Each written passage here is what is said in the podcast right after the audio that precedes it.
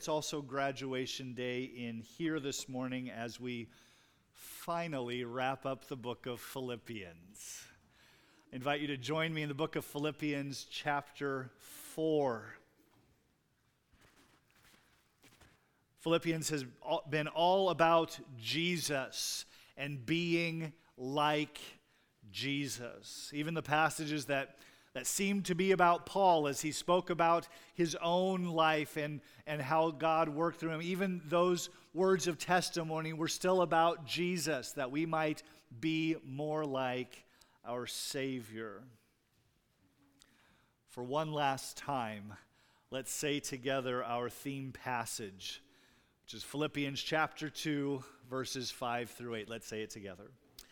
Have this mind among yourselves, which is yours in Christ Jesus, who, though he was in the form of God, did not count equality with God a thing to be grasped, but emptied himself by taking the form of a servant, being born in the likeness of men. And being found in human form, he humbled himself by becoming obedient to the point of death even death on a cross. God did not send Jesus so that we might just coast through life. He sent Jesus so that we might be like him. There's a piece of the biblical puzzle that many churches and denominations and fellowships of churches have gotten wrong, and I'm not, I'm not excluding us from that uh, from that grouping of churches. Many, countless many, have seen the gospel transformation as a transformation of our life after death, which it is, right? We're not much of an amening church, but that would be an amen spot, right? We sometimes see the gospel transformation as our transformation of that life after death and it is, but the gospel is the good news that we can have eternal life with God, with our God and Savior Jesus Christ right now. That He would transform our life in the here and now. And that's what uh, the book of Philippians has been all about. Yes, we do have an, a future eternity to look forward to, a new body, praise the Lord. Scripture talks about that, that um, glorious heavenly city called the New Jerusalem, where the streets are paved with gold. Gold is so plentiful, it's, it's stuff we just trample underfoot. How beautiful that will be. The good news is that we have eternal life in the future, that, that room in the Father's house. We have all those things. The gospel does transform our life after death. But our gospel transformation must start in the here and now. And that's what the book of Philippians is all about. That we would have the mind of Christ. The gospel, the true gospel, will impact us in our everyday living.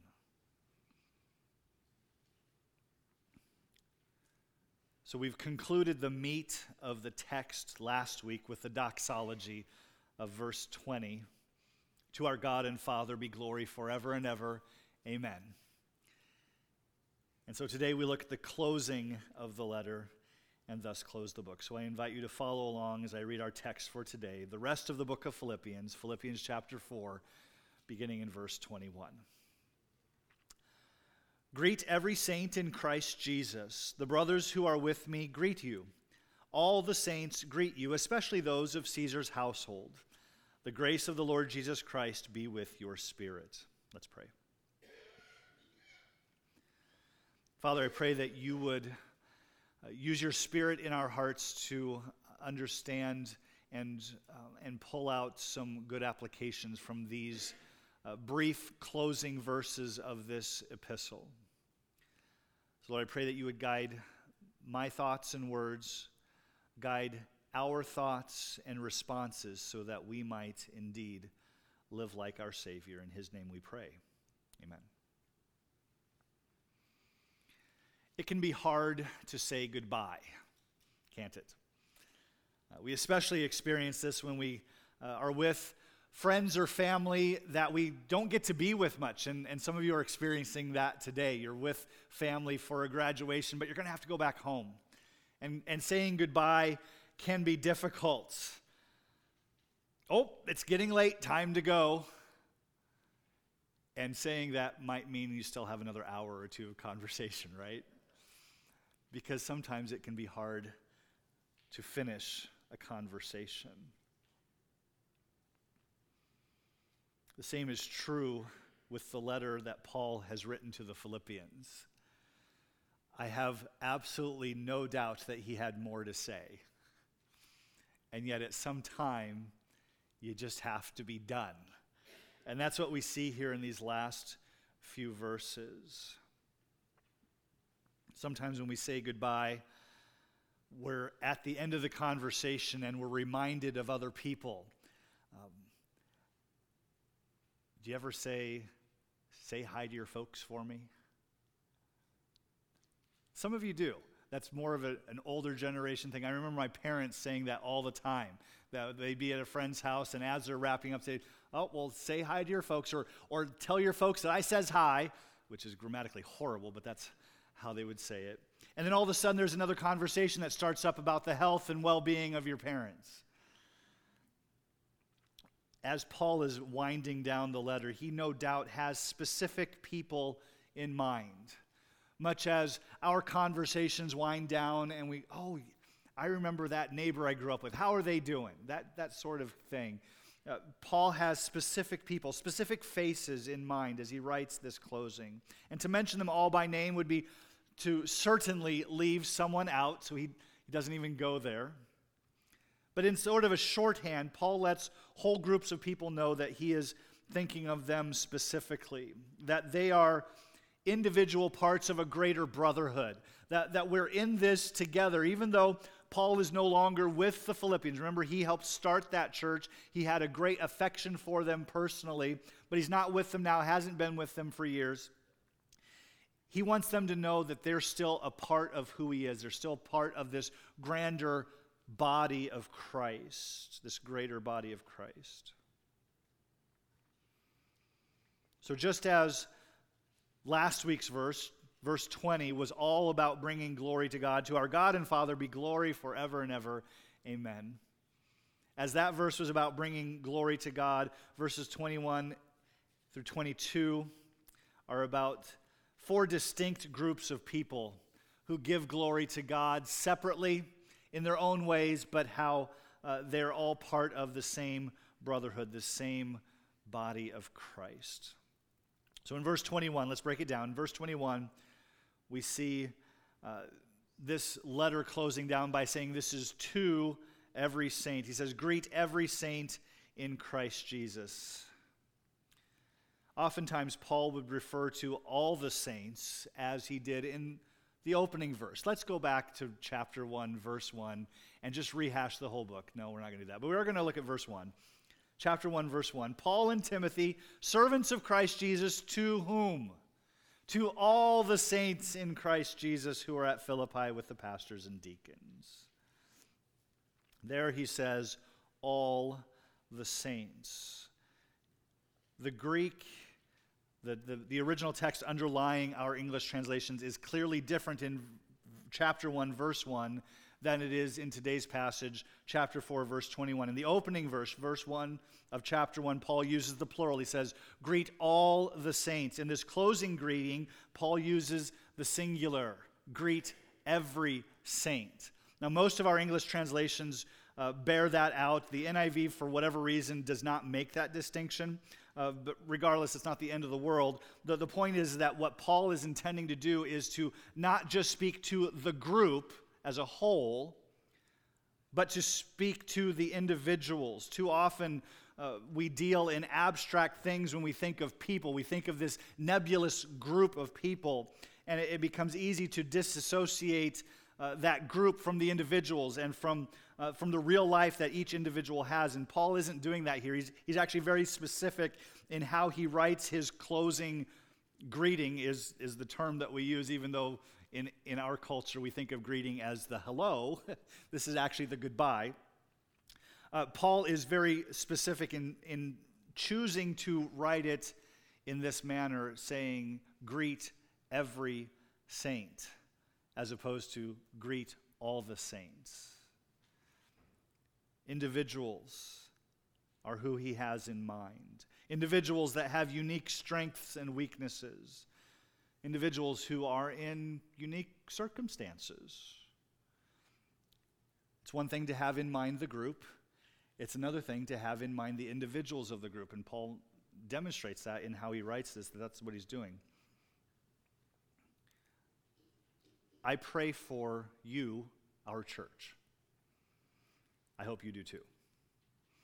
I pray for our church in a collective sense, that we would, as the body of Christ, be obedient to the Great Commission and, and tell others about the gospel of Christ. Make disciples who worship, grow, and serve.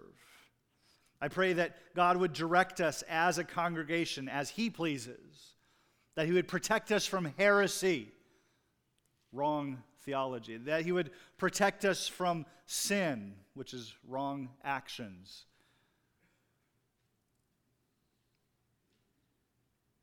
In chapter 1, verse 1, Paul directs the letter to all the saints in a collective sense just as I pray for our church in a collective sense, but I also pray for our church in an individual sense. I hope that you do that too.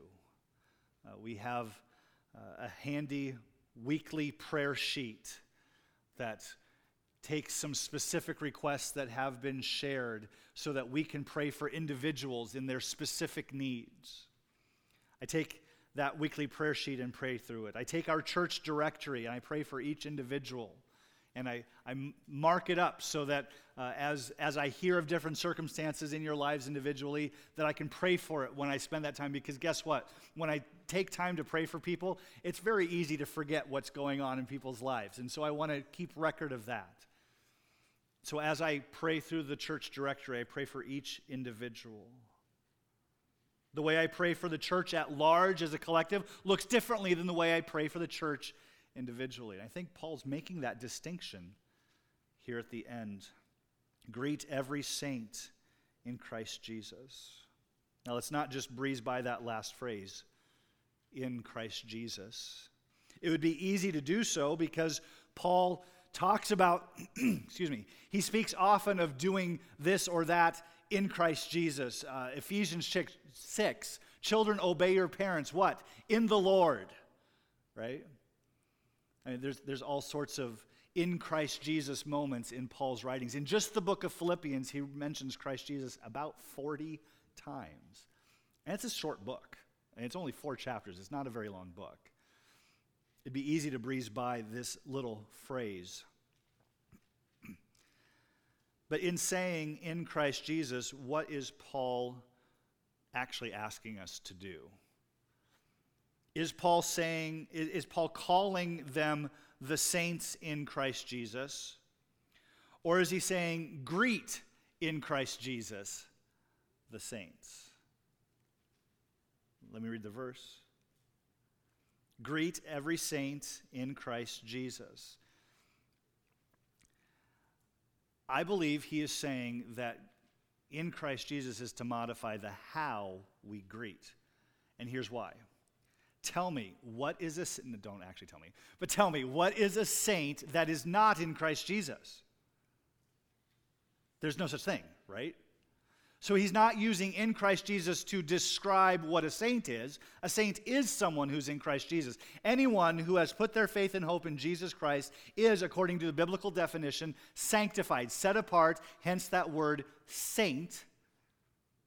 And so he's talking about believers and these believers are already in Christ Jesus. He's not being redundant. So, what he's saying is greet, that is the verb, that is the what we are to do. Every saint is the who we are to greet, and in Christ Jesus is how we are to greet them. So, the command is more than just say hi to them. I mean, that's what greetings are, right? Saying hi. The command is to encourage each one with the truth of Jesus. Did you catch that? That's what the passage is saying. Greet every saint in Christ Jesus.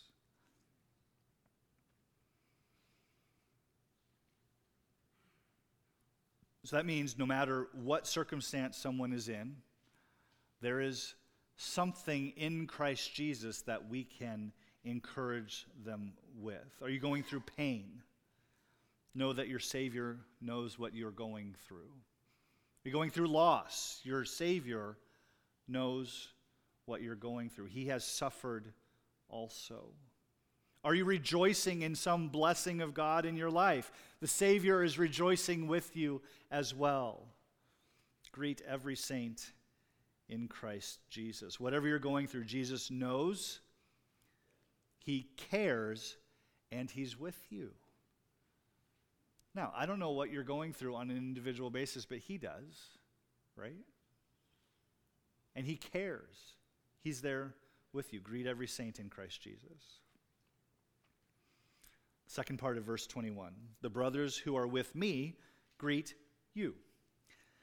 So, the next three phrases as we go along in our passage are all greetings from various groups of people to the Philippians, to the believers in Philippi. The first group is the brothers who are with me.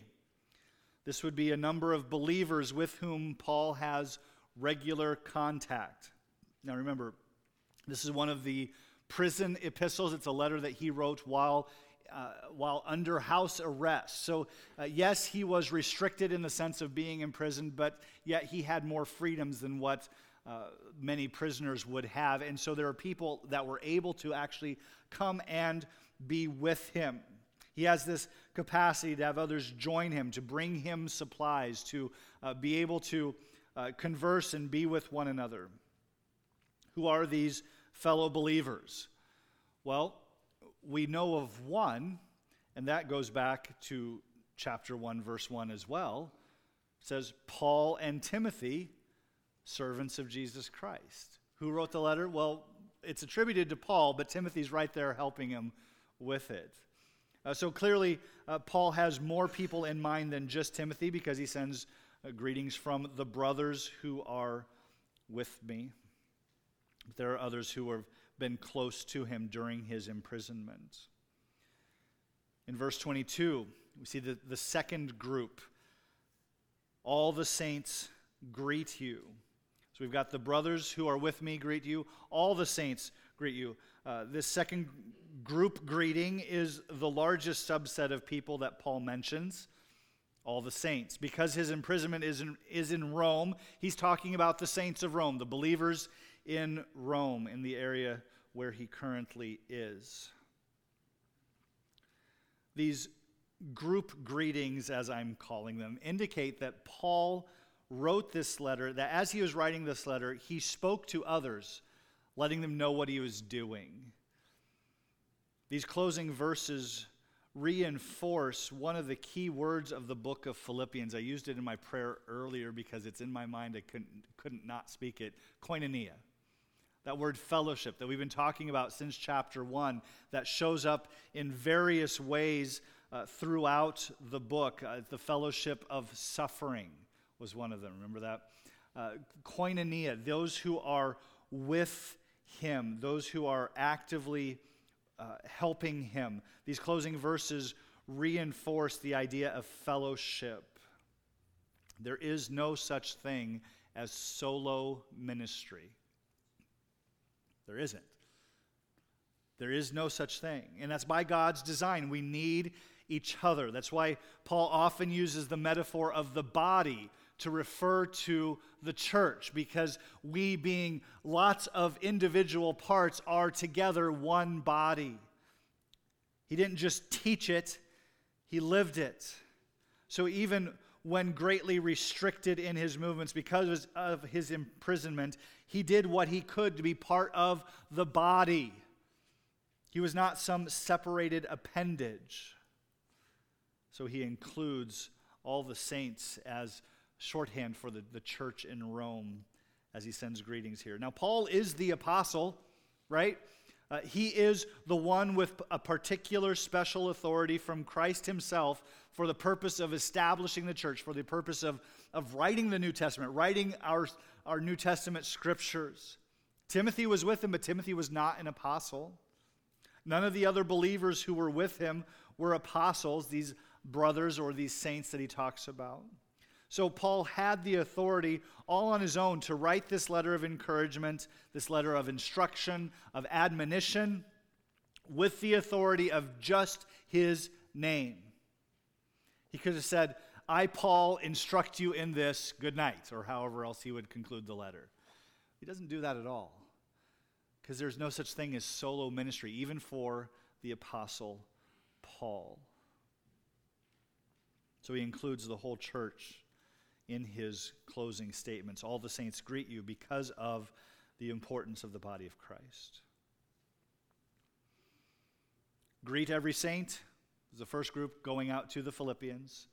The brothers who are with me greet you. That's the second group. Third group is all the saints greet you. This fourth group is especially those of Caesar's household.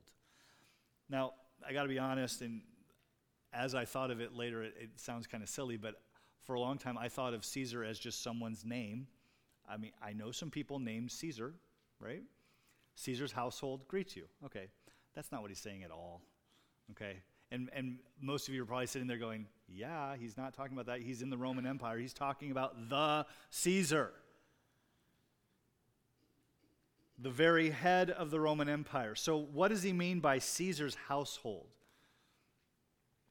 Well, anyone who worked for the government uh, of Rome would be known as Caesar's household, whether we're talking about uh, servants of Caesar himself or whether we're talking about people who uh, enforced laws and collected taxes throughout the realm, or if we're talking about people in the military, everyone who worked for Caesar was considered part of Caesar's household. So I believe he, Paul is referring back to the people that he talked about in chapter 1. Do you remember this? Verses 12 and 13 of chapter 1. Paul says, I want you to know, brothers, that what has happened to me has really served to, the, to advance the gospel so that it has become known throughout the whole imperial guard and to all the rest that my imprisonment is for Christ. I know that was a while ago that we looked at chapter 1. But Paul is talking about these guards that he's been sharing Christ with. And whether or not uh, many of them received Christ, some of them clearly did. And that's who, whom he is referring to as sending greetings in this letter. Even some of Caesar's household have become part of the body of Christ. Verse 23 The grace of the Lord Jesus Christ be with your spirit. We have finally arrived at the sincerely yours, Paul and yet he doesn't make it about himself at all. This final greeting of the letter is a very brief sentence, and yet it is packed. Grace is perhaps the single most significant concept that we could ever grasp. Um, since since my youngest days, I've been a member of various churches in various places. This is the only Grace Baptist church that I've been a member of, and I love the name Grace Baptist Church. Welcome to Grace is one of my favorite things to say when I introduce myself to people that are visiting or whatever. The word grace is not just a word that could be used as someone's first name. It's not just kind thoughts that someone gives. The concept of grace, as in the grace of God, is something that if we don't understand grace, then we don't have salvation. That's how important this little word is, right? Because grace, what is it? It's receiving something that we do not deserve. If we do not understand that salvation is by grace, God's gift to us, then what are we going to do? We're going to work for it. Or we're going to think that somehow uh, by our situation in life or because of the, the family that we came from or where we grew up, whatever it is, we might think that I deserve somehow God's gift of salvation. And the scripture says the opposite. Do we deserve anything good from God? Do we deserve to be adopted into his family? Do we deserve any of the gifts of God in this life or in the next? No, we don't deserve any of it. Why? Is it because we're the worst that we could be? No, Scripture doesn't tell us that. But what Scripture does say is that all have sinned and fall short of the glory of God, right? Romans 3:23. Romans 3:10. There is none who does good. No, not one. Now, that's not according to the world standard of good, because there's plenty of people that do the world standard of good. This is God's standard of good, because what is His standard? It's perfection, absolute perfection. How many of us have had any waking, waking moment where we've been perfect? We haven't, right? At least that's how Scripture describes it. Not to put us down, not to make us feel bad, but to, to recognize the true holiness is found in God alone.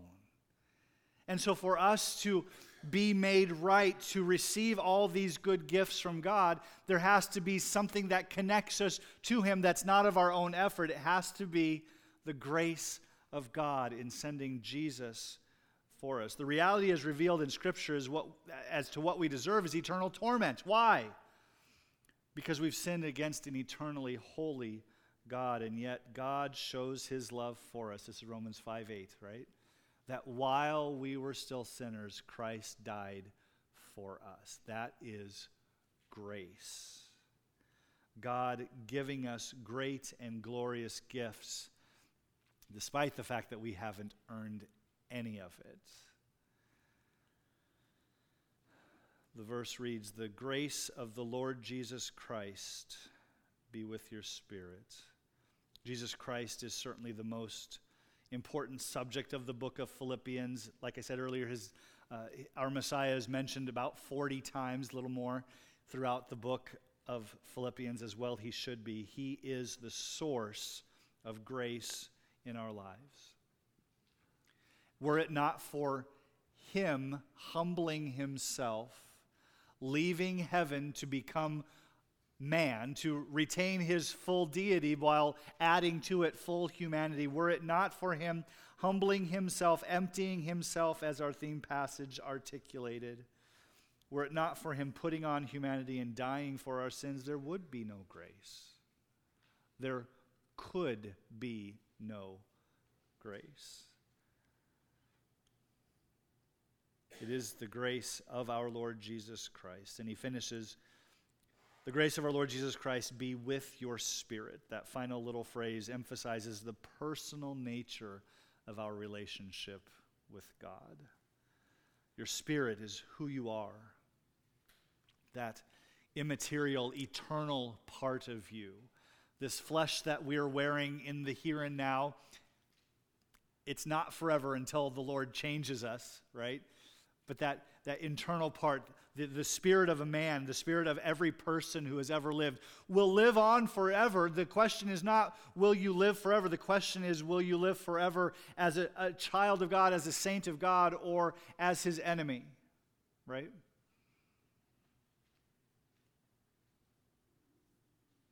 May the grace of our Lord Jesus Christ be with your spirit. As we wrap up the book of Philippians, let me ask you do you have the mind of Christ? Are you exhibiting humility more often today than you were perhaps a year ago? I'm not asking if you're perfect in it, I'm asking are you growing? I know it's a very subjective question. It's good to consider, even though it's hard to quantify. Here's another one, another question that is something we can actually measure. How are you sacrificing for God's purposes? Remember, our example is Jesus Christ, who sacrificed glory to come to earth to be our Savior. How are you and I sacrificing to serve God's purposes? We can, we can measure that, can't we? We can measure it in time. How much time are we spending with God's purposes? Look at your your calendars. How did you spend the last week, the last month? How much of that calendar space is occupied with serving God? Sacrifice can be measured in time, sacrifice can be measured in treasure. How much money, and not necessarily the amount, okay, because depending on who you are and what resources you have, uh, your amount might look very different than someone else. We've talked about this in weeks past. I don't want to rehash all that. Sacrifice can be measured in dollars in the sense of what purchases have we perhaps not made so that we could sacrifice for the Lord's work? Or, have we not committed our finances to the work of the Lord? Do you have the mind of Christ? Does it show in your time and your treasure? Does it show in how you make decisions? It's graduation day here in town. college students to be, how did you make that choice? With all the college visits that students make, and I have a, a junior, and she's been talking about going to college, and as a parent, it's a little overwhelming because there's nothing affordable out there. How do you make those choices? Is it just, well, my friends are going there? Is it just, well, they have the degree that I have? What about the church? Those of you going off to college, you've visited colleges. Have you checked out churches? How do we make decisions? You don't have to be in college for God to be moving you. If you move to a new community, if you, or even within, please don't move to a new community, move here. If you move to a new neighborhood, do you consider, okay, I'm going to move to this neighborhood because I know, I don't know of any believers that live, in this neighborhood, so I'm going to live there and be a light in this neighborhood? Or do we just look at what house has the best backyard or whatever it is you're looking for? How do we make decisions? does the mind of Christ show in how we make decisions? Brothers and sisters in Christ, we must continue to grow in our understanding, knowing who Jesus is, so that we might live it out, emulating, mimicking, having the mind of Christ. The grace of the Lord Jesus Christ be with your spirit. Let's close in prayer. Father, we thank you for giving us the Word of God. As, as I've been preparing to preach Exodus, thinking about what little knowledge they had of God before you revealed yourself to the nation through Moses. Uh, Lord, we, we have no excuse. We have the completed scripture that, that not only has the foreshadowing of the Old Testament that, that gives hints as to what you would do through your chosen one, we have the completed New Testament that tells us how Jesus fulfilled it all. Oh Lord, help us to love your word so that we might know our Savior more, that we might, as Paul put it in this book, have the mind of Christ, thinking the way that Jesus would think, loving the way that Jesus would love, so that in turn we would make decisions and have thought processes and have actions and responses that look the way Jesus would act and respond rather than the way the world around us does. And Lord, it is distinctly different. Help us to be that light in a dark world. Help us to stand out in all the best ways as living for Jesus. And that means that, that some in the world will hate us and will try to destroy the work that you're doing. But we know that obeying you, living for you, is the best path in our lives, the one that leads to the greatest amount of joy, no matter the opposition in this life. So, Father, help us to live out the mind of Christ. Thank you for this study. We ask that you would continue to bring these truths that we've looked at to mind, that we might live like our Savior. In Jesus' name, amen.